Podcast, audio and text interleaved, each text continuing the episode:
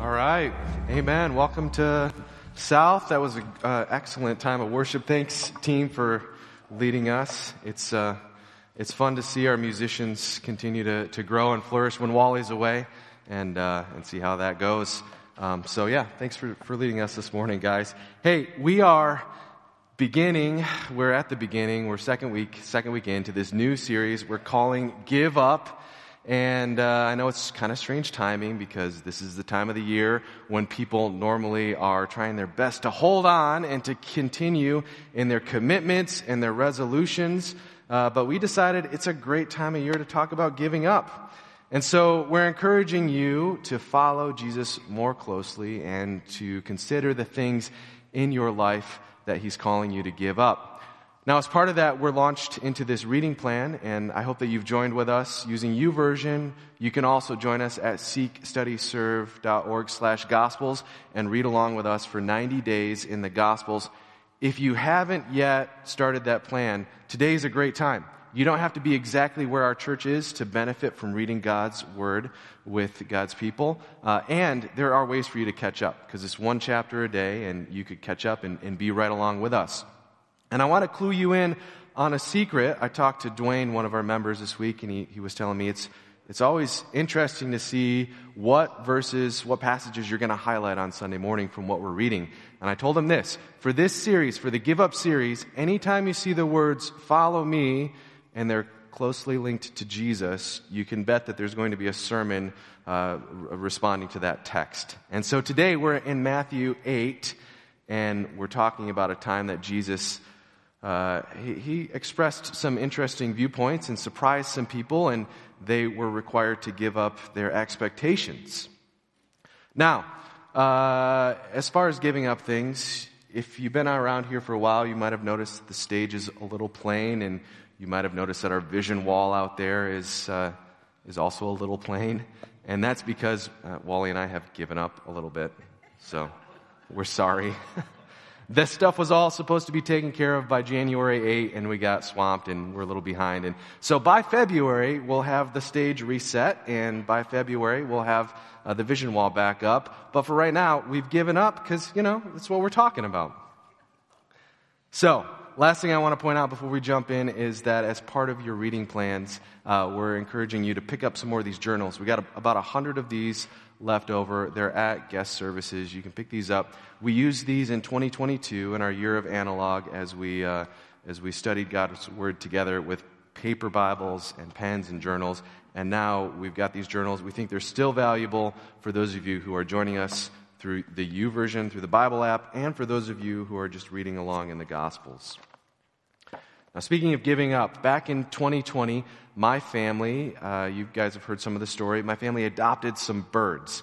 And we quickly found out that out in our yard, there's a lot of predator pressure, and it's difficult to keep birds alive. And so the solution that we came up with was uh, something called a livestock guardian dog. We planned to get this livestock guardian dog, and she was going to make all our hopes and dreams come true and our birds safe forever and ever. It was right there in the name, livestock guardian dog. And so in September of 2021, with great expectations and great excitement, we picked up our Great Pyrenees puppy named Luna. Isn't she cute? Here's the thing about a, a puppy of any kind is that they're a destructive force of nature. And, uh, and the thing about a, uh, a Great Pyrenees puppy is that they grow exceptionally quickly. And so six months later, uh, a 70 pound destructive force of nature with a puppy's mind running around our yard didn't quite pan out the way that I thought it would. Suddenly, my yard was no longer safe. There were holes that spring when I, when I drove my mower. I would uh, constantly fall into these holes with it, shooting dirt and dust all over the place. Uh, my landscaping was no longer safe. I, I dug up some sedum at one point to move it from one spot to another, and I left it in a pot outside, and that was my first mistake. Because I came back the next morning and it was like a bomb had gone off in this pot, and the sedum was nowhere to be found. It was just, it disintegrated. My wood pile was carried all over the, the, yard. She was big enough, you know, she's a big enough puppy that she could just grab things and move them. And the, the worst part of all is that even though Great Pyrenees are livestock guardian dogs. It takes a great bit of training to develop an effective livestock guardian dog from a juvenile puppy predator who just wants to chew on some birds. Now, Luna is a great dog and she's become part of our family, but she defied almost all of my expectations. And our life has not been easier or simpler or more peaceful since she came into it. So, yeah, expectations. We're talking about those today. You've got them, I've got them, and sometimes they interact with our faith stories. Now, if you're like me, you've probably got a sense of how things are going to go on a daily basis and how they should turn out.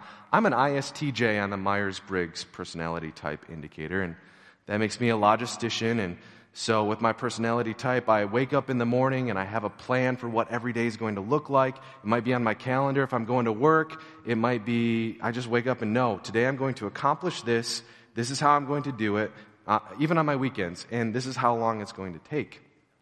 And now, for some of you, ENFPs out there, Audrey, guys, I'll pray for you, especially for Audrey. But seriously, there's no, there's no right personality type. God has wired us all individually and uniquely. Uh, but I know that some people are not wired like me. Uh, but the thing about me and my personality type is that expectations come right along with who I am. And so if I wake up and my day is derailed by something unexpected, you can ask my wife, I'll become a total grumpus. If my weekly budget gets, uh, gets knocked over by some unexpected expense, man, I'm not very happy about it. I'm somebody who likes stability. And I think no matter your personality type, I think all of us, on one hand or another, we have expectations uh, about what things will look like on maybe a daily basis or, or farther out, where we'll live, what we'll do, who we'll be. Some might call those hopes and dreams, but but I think they can be classified as expectations.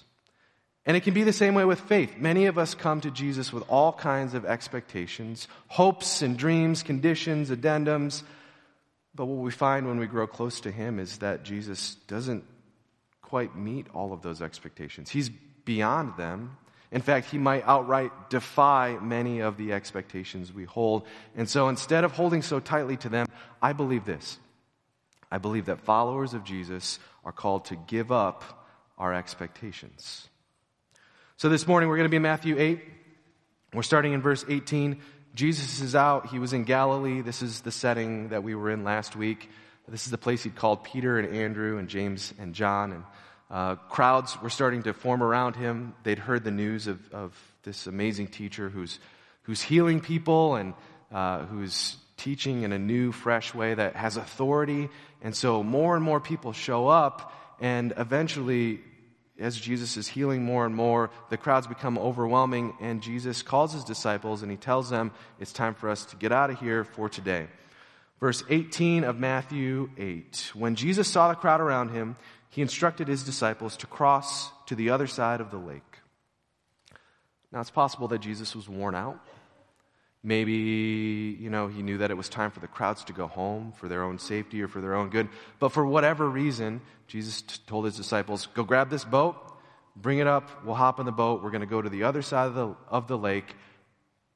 But just before Jesus got in, verse 19, then one of the teachers of the religious law came to him and said, Teacher, I will follow you wherever you will go. Let's talk about this guy's expectations. What do you think he was looking for in Jesus?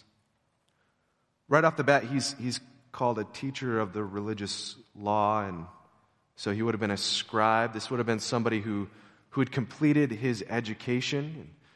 You know, whilst much of the, the religious establishment seems to have rejected Jesus, there were some, this guy, Nicodemus, others, who came to him and, and wanted to interact with his ideas and eventually wound up following him. Now, for this man, again, designated a teacher uh, of religious law in Scripture, means that his education was done at an education that had required a careful attention to detail, deep study, and, and also the selection of a rabbi. Now, students would select their rabbis because it gave them a status and you know, somewhat of a defined future. If you followed the Rabbi Gamaliel, you were of one school of thought, and, and if you followed the Rabbi Onkelos, you were of another school of thought, and apprenticing yourself to one of these teachers would align you with, uh, with their teachings. And it would then also offer you the respect that they had and a potential livelihood, maybe, maybe students of your own in the future. And so, in a word, this man was looking for stability. He wanted to align himself with the Jesus school, with this new up and coming rabbi, and he, he thought Jesus was a rising star. Look at all these crowds following around him. Man, Jesus was going somewhere. It's almost, it's almost like in selecting a rabbi, like we talked about last week, when you, when you choose a university, you, you weigh your options, you look at the educational and occupational outcomes of, of their students, and you, you go for the most bang for your buck so that you can look forward to a bright and maybe stable future. And so this man comes to Jesus with this, these kinds of expectations Teacher, I will follow you wherever you go. Verse 20, Jesus replied, Foxes have dens to live in, and birds have nests, but the Son of Man has no place even to lay his head. In other words, there's no stability here. Jesus wasn't in charge of some famous rabbinical school. He didn't have command over any synagogue. Following him wasn't going to result in any kind of, you know, establishments or, or institutional or political followings. Additionally, as Jesus said, Look, I've, I've got no place to even lay my head. There's going to be no comfortable benefit to be enjoyed by being a disciple in the Jesus school. Now, look, this man was still welcome to follow Jesus, but he had to lay aside some of these expectations. The story comes, continues on. Jesus is still not in the boat yet. The crowd is still gathered around him. Verse 21 Another of his disciples said, Lord, let me, let me first return home and bury my father. Okay, so you got a, another guy who's approaching Jesus with another set of stipulations. And scripture refers to this guy as a disciple, so he'd apparently been following Jesus for a while. And his request on face value, it seems reasonable, right? Jesus, I want to follow you, but I've got some family obligations. I've got to take care of my parents. I mean, Jesus himself in, in Matthew 15, he rebukes the Pharisees and the teachers of the law for not honoring their father and, and their mother, for not living up to their family obligations. Looking after family responsibilities, it's, it's something that God cares about. It's? Well, it's commandment number five, right in the middle. Honor your father and mother. It must be important. So it seems like this man is asking for a good thing, right? Lord, first let me return home and bury my father. Verse 22, Jesus told him, Follow me now and let the spiritually dead bury their own dead. Follow me now and let the dead bury their own dead. Doesn't that seem harsh? It's certainly unexpected.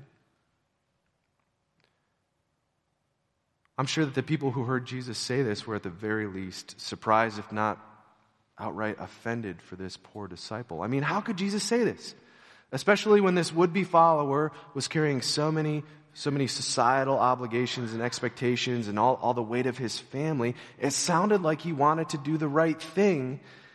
And yet Jesus says something totally off the wall, totally unexpected. And it's in moments like these that Jesus made it quite clear for his followers then and I think for his followers today, that for them, for these disciples of Jesus, for us in this room, that Jesus was to be there and to be our primary concern. The call to follow Jesus was to be placed above any other allegiance, any other obligations, and anything that would get in the way of, of following Jesus faithfully was to be cast aside. And yet, it sounds harsh. But that's the truth. That's what Jesus expects. He is to be our primary concern. Now, after this, if you keep reading, Jesus finally does get in that boat And the disciples, and he and the disciples cross over to the other side. And on the way, there's that famous story of, of Jesus calming the wind and the waves. He's exhausted, right, after dealing with the crowds all day, and he just falls asleep. And then he wakes up when the disciples are freaking out Lord, we're going to perish. Don't you care? And this is another instance when Jesus outright defied his, his disciples' expectations. Because you read the response to Jesus' miracle when he says, Peace be still, the wind and the waves stop, and, and the lake, the Sea of Galilee, is calm again. And the disciples say, Who is this man that even the wind and the waves obey him? And I have to think that over the next few days and few weeks, as, as the disciples reflect back on both that miracle and on Jesus' teaching here follow me now, let the dead bury their dead, and foxes have dens and birds have nests, but the Son of Man has no place to, to rest his head. That they started to see how Jesus was going to ask more and more of them than they thought when they got into this whole thing. And that in many ways, their expectations about what this whole following Jesus was going to be all about had to be let go, had to be set aside. Because followers of Jesus are called to give up our expectations. Now, here's what I want out of faith often. Here's, here's what I want I want predictability, I want ease, I want quick answers, I want mountaintop experiences that just go on and on, keep me plugged in to, to Jesus and His church, and fill me emotionally. I want things to, to go my way. In some ways, I'm looking for control. I've got a set of expectations, and I want God to fulfill them all. And yet, in some ways, that, that kind of makes God my servant instead of me serving God. That's me. You're, you're probably there with me in, in some respects, too. You know, we expect God to make faith easy. I see this when people choose to be baptized. It's this moment of, of, of seeming arrival, right? You've become part of God's family. Everybody's excited. The Spirit has moved you. You've repented. You're following Jesus. You submit to Him in baptism. And you're like, I have arrived. And yet, life doesn't get necessarily easier from that point forward. Because baptism is the beginning, the, the, the starting line, and not the finish line. And when it comes to faith and how easy it's going to be and how easy it's going to make your life, following your baptism, just listen what, to what Jesus says in, in Matthew chapter 10, a page or so over. Matthew 10, 38, he says this If you refuse to take up your cross and follow me, you are not worthy of being mine. If you cling to your life, you will lose it, but if you give up your life for me, you will find it. Choosing to pick up a cross does not sound easy, it doesn't sound comfortable.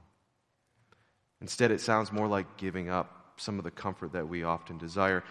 You know, the, the Apostle Paul, over in Philippians 2, he says a little bit more about this about what it's like to, to pursue Jesus after we're a believer. Writing to the church in Philippi, Paul says this Dear friends, as you have always followed my instructions when I was with you, and now that I am away, it is even more important. Work hard to show the results of your salvation, obeying God with deep reverence and fear. For God is working in you, giving you the desire and the power to do what pleases Him. Hey, faith takes intentionality.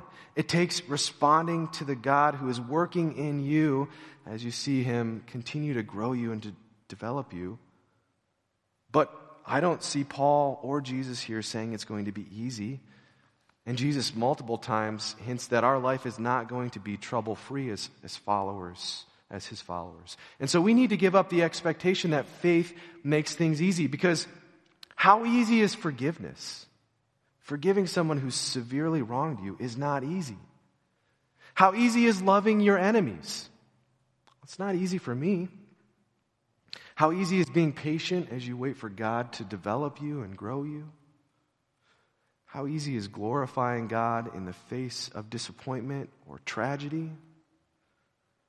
If anything, I think our, faith presents us with more opportunities to be challenged as we seek to honor God in this broken world. Speaking of a broken world, I think sometimes we expect to fit in too comfortably with the world around us. I'm the kind of person who, who doesn't want to stick out too much, and, and maybe you're there with me. If people know you're a Christian, well, you want to be a, uh, you want to avoid being known as you know one of those Christians. You don't want to come across as too judgmental or too out there. You try to seem open minded, you, you try to find points of commonality, you attempt to not be too religious. But as far as how God views his people, Jesus said this in, in John 15. John 15, verses 18 and 19. Jesus says this If the world hates you, remember that it hated me first. The world would love you as one of its own if you belong to it, but you are no longer part of the world. I chose you to come out of the world, and so it hates you.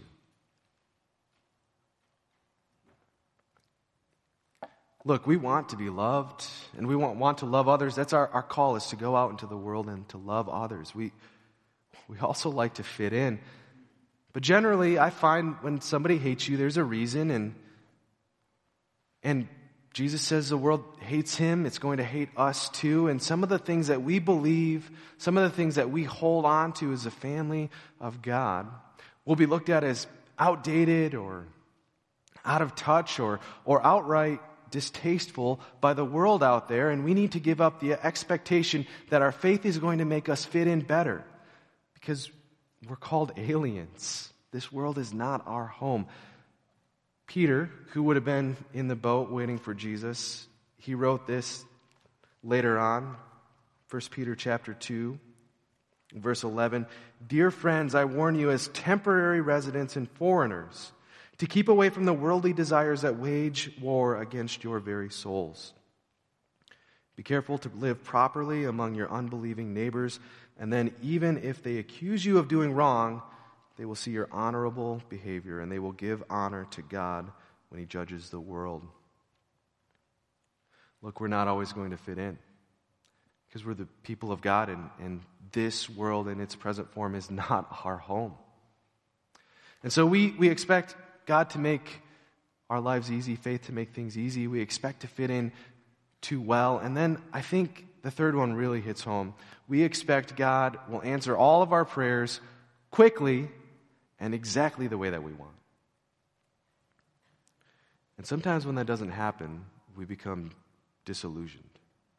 But how many times in Scripture do we see God answering prayers exactly how humans want, and how many times do we see Him doing what, he's des- what He is designed to do, what He's planned to do? I mean, Abraham and Sarah, did they expect to have to wait decades for their promised son? Did Naaman expect to have to dip in the, the muddy Jordan River seven times to be healed? Did Peter expect his rabbi, Jesus Christ, to be arrested and executed? No, we, we see in Scripture that Peter himself, when, when Jesus said, when Jesus talked of his upcoming crucifixion, Peter said, Lord, it will not be. This, this will never be. We expect answers to our prayers in, in the ways that kind of makes us uh, in charge of God, like God is our butler. We say things like, God, heal my kid, and so God goes out and heals your kid. We say, God, fix my finances, and God makes you a millionaire. We say, God, I didn't study for this test, but I need to pass it, so could you maybe give me a B? Right? We, we expect all of these things done according to, to our timelines in the ways that we want, but that's not God. Should the ruler of the entire universe answer to your beck and call? I don't think so. And so we need to give up that expectation that God will answer our prayers like we want them answered in the time frame that we want, because that's not how God works. Prayer is important. It's our communication, it's our, our, our ability to, to, to have a conversation with our God. And, and it's amazing that Hebrews tells us we can boldly approach God's throne but we don't control God, and we shouldn't try to control God. Now, for some, when they find Jesus doesn't quite meet their expectations, they, they get discouraged and they step out of the community. And like I said, I'm, I'm a person who likes stability and I have expectations, and, and I get that. I get becoming grumpy when things don't meet your expectations. That can happen to me with faith too. God, why can't you just answer my prayer the way that I want? God, why does this part of the journey have to be so hard? But for those of us who move past our initial assumptions about Jesus and let go of some of those expectations, what do we find instead? We find this John 10 10, Jesus tells us that I, the thief comes only to steal and kill and destroy, but I have come that they may have life and life to the full. Friend, when you set aside your assumptions and you let go of your stipulations and you give up some of those expectations that you brought into this faith journey, you're going to find life. Life lived out in the community of God's people and life that is lived in a right relationship with your God. You know, when it comes down to it, Jesus just doesn't meet our expectations. And again, I wouldn't say he even exceeds them because too often our expectations are way over here, so misguided. But a life with Jesus is better than you could expect.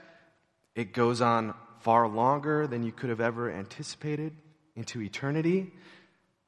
And to get there, you need to give up more of your assumptions and more of your expectations than you ever thought possible. Hey, as we move to what's next in our service, I just I want to share that my family continues to learn this lesson that we often have to, to let go of our expectations. As many of you guys know, at the beginning of the month, my wife's sister passed away totally unexpectedly. And it was, it was a shock to us because Karen was an incredibly healthy uh, mother of four and a strong woman of God, a support to my wife and uh, to our kids. And, you know, we all expected to have 30 more years of Karen. She wasn't that old. 30 more years of, of wisdom from Karen, 30 more years of God's Spirit working through Karen to encourage us, 30 more years of laughter. That's not what we got. God called her home on the fourth, and those of us left behind are, are still trying to figure out what life looks like without Karen. When it comes to faith, you and I need to give up some of our expectations. We need to let go of some of our, our misguided assumptions about who God is. Look, you can't expect God to be okay with willful sin. You can't expect God to answer your every prayer exactly as you think it should be answered. You can't expect God is going to build your personal wealth and fortune. You can't even expect that, the, that your life and the lives of your loved ones are going to continue on indefinitely the way they are now. But I want to point out as we close that there are a few things that God makes clear about Himself, things that you can expect from Him. And the difference here is that they're things that God has said, not things that we've brought to the table. Look, we don't have time to talk about all of these this morning, but you can snap a picture of these or write these down. And these are just a few of the things that God has said, that God has promised, and a couple verses that talk about them. There are many, many more. You can expect that God will keep his promises, that he will do what he says. Romans 4:21 and 2 Corinthians 1:20 tell us this. You can expect grace from God even though you and I don't deserve it. Romans 3 23 and 24, we talk about that one a lot. We share that a lot here. That is a verse worth memorizing. You can expect that God will build up his church, Matthew 16, 18. You can expect that God's Spirit will work in you to grow you and your faith, John 14, 15 through 17. And you can expect God to hear your prayers, Hebrews 4, 14 through 16. And maybe the difference feels trivial to you, but, but here it is. Followers of Jesus give up our own expectations. And then we adopt a new set of expectations founded on what God has said about himself and not on our own desires. Hey, would you pray with me?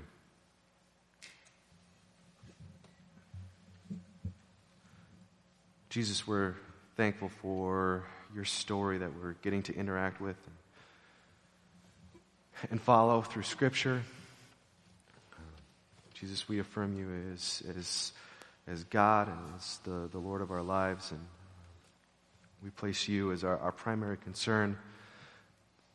God, I ask that you would help us, your people, to, to set aside some of the assumptions that we have about you. Just like the, uh, the people in, in Matthew 8 today heard uh, things that were different than what they expected, that God, we wouldn't be frightened away or, or discouraged when you don't necessarily meet our expectations. But God, we would be willing to give those up and that we would instead uh, adopt a faith that is, uh, that is confidently and securely rested in the truth of your word.